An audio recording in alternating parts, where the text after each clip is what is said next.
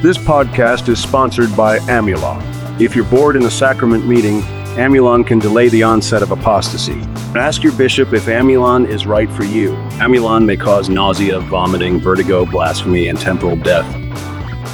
So I was talking to my sister, the one that was Mormon, and she's like, if you finish the Book of Mormon, you really, really need to read the Doctrine and Covenants. Oh, yeah. I'd only read that through seminary, and I don't even know if I could say that I read the whole thing.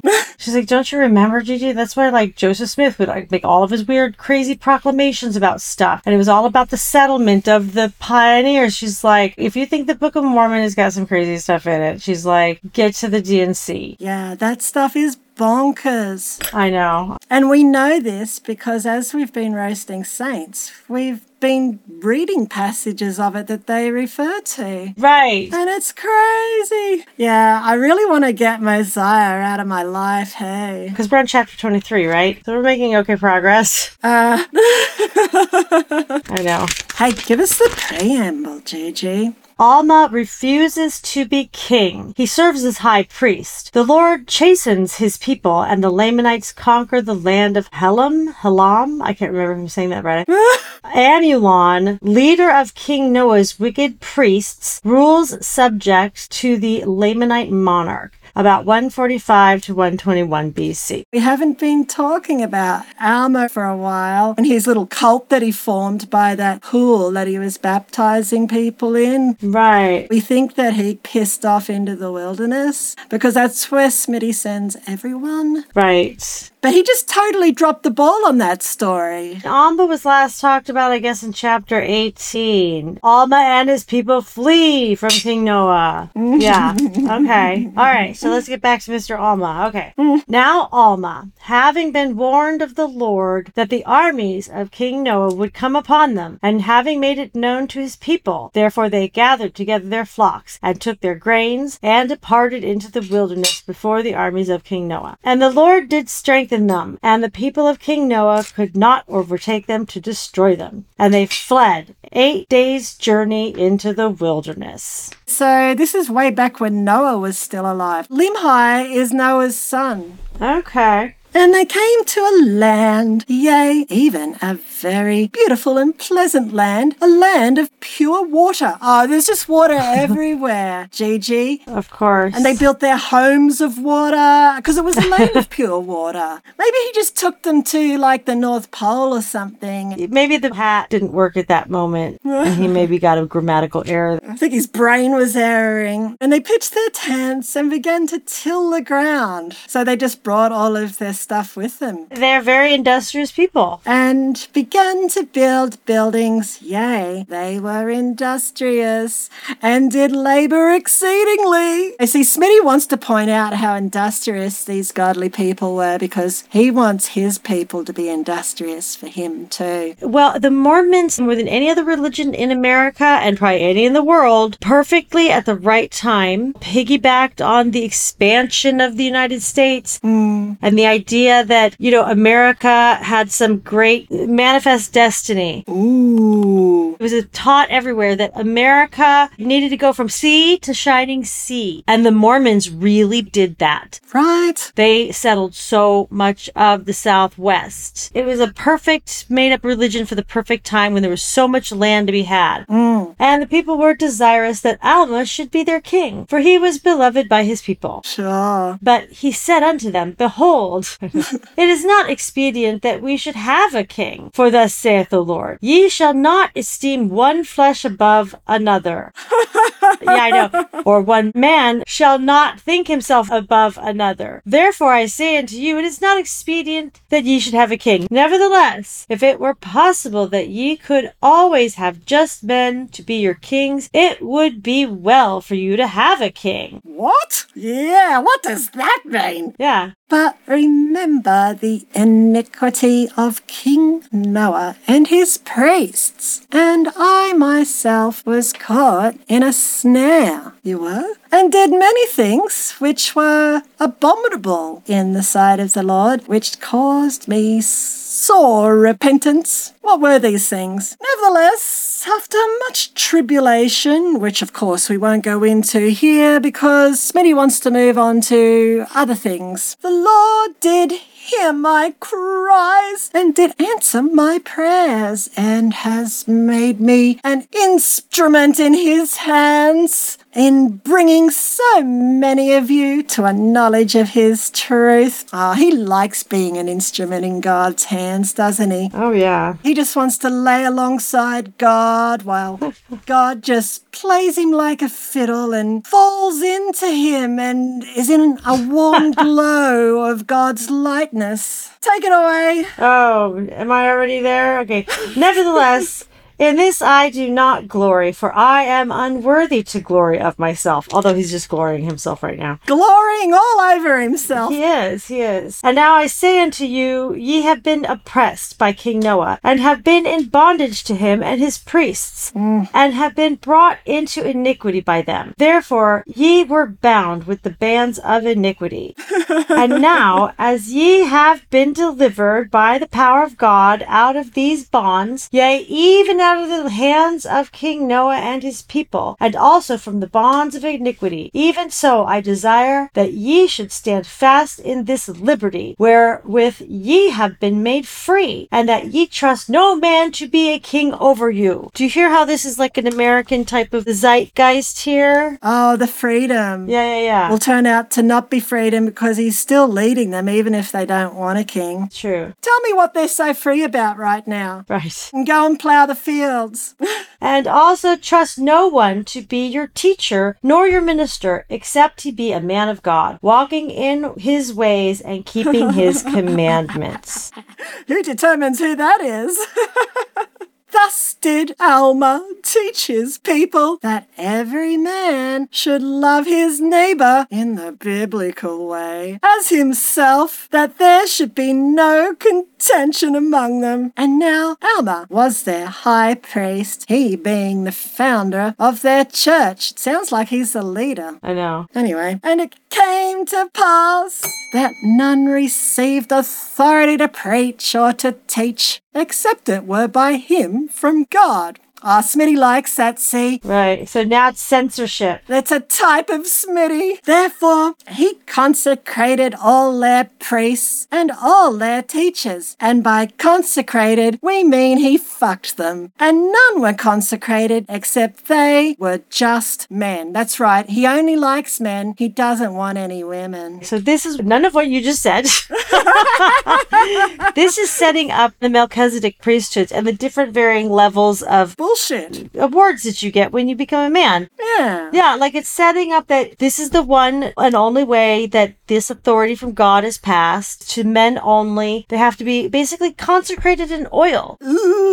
It's setting up the mindset for the Mormon religion. While also mind numbing them with the boredom. I don't know that this would be boring to people back in the day when they didn't have TVs. but I have to say, like, if you're going to start your own religion, you need a book to point to. Something besides you, this other thing, this authority. So tell me, how do you make a cult today then? Because people don't trust books as much anymore, and sometimes rightly so. Human interaction with other humans is a very powerful thing. You go on TikTok. You need to have the people around you because you have to have some kind of control over what they're doing with themselves on a regular basis. Hmm. Look at what Scientology does.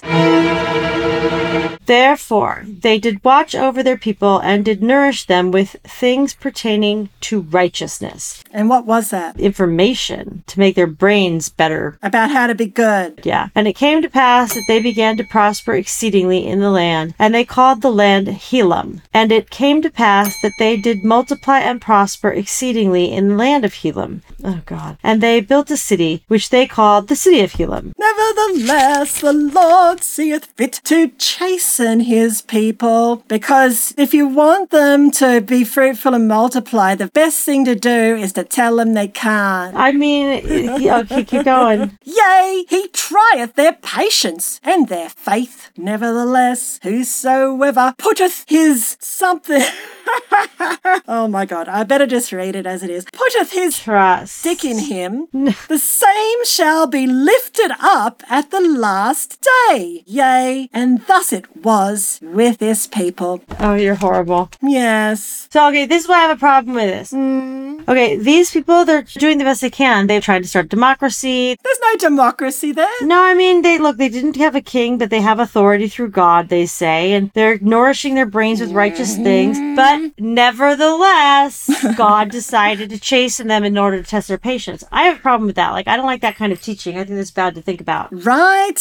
Good is good and bad is bad. And if you're just doing bad things to people for the hell of it, you're a shitty leader. I mean, that's not a good God. Good gods, yo. Verse 23 For behold, I will show unto you that mine is bigger than yours. Ah, I've got to stop. That they were brought into bondage, and none could deliver them. But the Lord their God. Yay! Even the God of Abraham and Isaac and of Jacob. Thanks for reiterating that. You could have just said God, dipstick. And it came to pass that he did deliver them, and he did show forth his mighty power unto them, and great were their rejoicings. Deliver them from what? God tested them and put them into bondage. And then delivered them from that. And only God could get them out. So he's not very specific about this. No. He's just like, oh, and they were brought into bondage, but they got out. And it came to pass that he did deliver them, and he did show forth his mighty power unto them, and great were their rejoicings. For behold, it came to pass that while they were in the land of Helam, yea, in the city of Helam,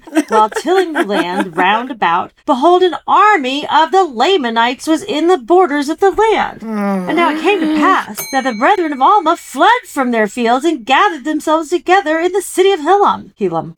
And they were much frightened because of the appearance of the Lamanites. But Alma went forth and stood among them and exhorted them that they should not be frightened, that they should remember the Lord their God and he would deliver them. So Alma is like, hey guys, we're being kidnapped, but you just put your faith in God. You just let everything happen what's going to happen. Therefore they hushed their fears and began to cry unto the Lord. I don't know, they still sound pretty scared. That he would soften the hearts of the Lamanites, that they would spare them. Oh, and their wives and their children. This is horrible. Even though these people are doing nothing really wrong, God decides to test their patience and he puts them into bondage. And how does he do that? He has the Lamanites come in and threaten to kill all of the women and the children and the men. Mm. Okay, well, what does God do? Did all their crying work? I don't know. And it came to pass that the Lord did soften the ah. hearts of the Lamanites. Oh. And Alma and his brethren went forth and delivered themselves up into their hands. Yeah. What? They just went over to them. They surrendered. And Lamanites are like, we're not going to kill you if you surrender. Uh, ah. probably to make them slaves. So continue to read on. And the Lamanites took possession of the land of Helam. Hmm. Verse 30. Now the armies of the Lamanites, which had followed after the people of King Limhi. Okay, now we're jumping back to the last chapter where we ended, had been lost in the wilderness for many days. Yes, you've told us that, Smitty. Mm-hmm. And behold, they had found those priests of King Noah in a place which they called Amulon. It's like an amulet, but it's an amulon. and they had begun to possess the land of Amulon. Amulon. Trademark. I know. Don't use amulon while breastfeeding. Don't use amulon while pregnant. May cause violent diarrhea, dizziness, and vomiting. Amulon, Amulon. Everybody needs some ambulon. And had begun to till the ground. Okay, take it away, verse 32. Now the name of the leader of those priests was Amulon. Ah. Funnily enough. And it came to pass that Amulon did plead with the Lamanites, and he also sent forth their wives, who were the daughters of the Lamanites, to plead with their brethren that they should not destroy their husbands. I don't know what that cost them. Oh, he's doing the old thing that he did before, where they just send out the ladies as some kind of shield. Right. And the Lamanites had a compassion on Amulon and his brethren, and did not destroy them because of their wives. Oh. And Amulon and his brethren did join the Lamanites, and they were traveling in the wilderness in search of the land of Nephi, when they discovered the land of Helam, which was possessed by Alma and his brethren. Okay, so now I see where we're going. So, just to confirm here, the people that went after King Limhi, who are now safely back in Mosiah's territory, they got lost and ran into the ex priests of Noah in the wilderness, where apparently everyone can get lost, but everyone can also be found. It's a great, great, wonderful place. And now they're best buddies, it seems like. because of the women. Women bringing people together. And it came to pass that the Lamanites promised unto Alma and his brethren that if they would show them the way which led to the land of Nephi, that they would grant unto them their lives and their liberty. Oh, liberty. Right. And after Alma had showed them the way that led to the land of Nephi, the Lamanites would not keep their promise, but they Oh. set guards round about the land of Helam over Alma and his brethren. And the remainder of them went to the land of Nephi, and a part of them returned to the land of Helam, and also brought with them the wives and the children of the guards who had been left in the land. And the king of the Lamanites had granted unto Amulon that he should be a king and a ruler over his people who were in the land of Helam. Nevertheless, he should have no power to do anything contrary to the will of the king of the Lamanites. That's really confusing. See that bit there where it's like, where the children of the guards who had been left in the land. Which land? Uh, I think in Amulon, hold on. Where is Amulon now? He was in charge of the priests of King Noah, and they had taken over the land and called it after their leader, Amulon. And the leader, named Amulon, he pled with the Lamanites and sent out his wives, remember? And they kept Amulon and didn't destroy them. but then when it came, when they ran into Alma, then they kind of screwed over Alma. I know, it's confusing. This book, you have to like make it a full time job to try to understand it. As we are right now, I mean, we're going to be lucky if we survive World War III. Oh, uh, we'll be alright. Well, I'm watching Mutiny Live on the Russian Wagner chief of the, you know, vows to punish top brass of Russia. It's getting spicy over there. Yeah, I mean, the warlords are having a violent showdown. But we don't call them warlords, do we? What do we call them? Oligarchs. Anyways, all right, well, I'm going to go Yes, have a good week. have a nice day. I'll talk to you Thanks, later. Gigi. Bye. Bye.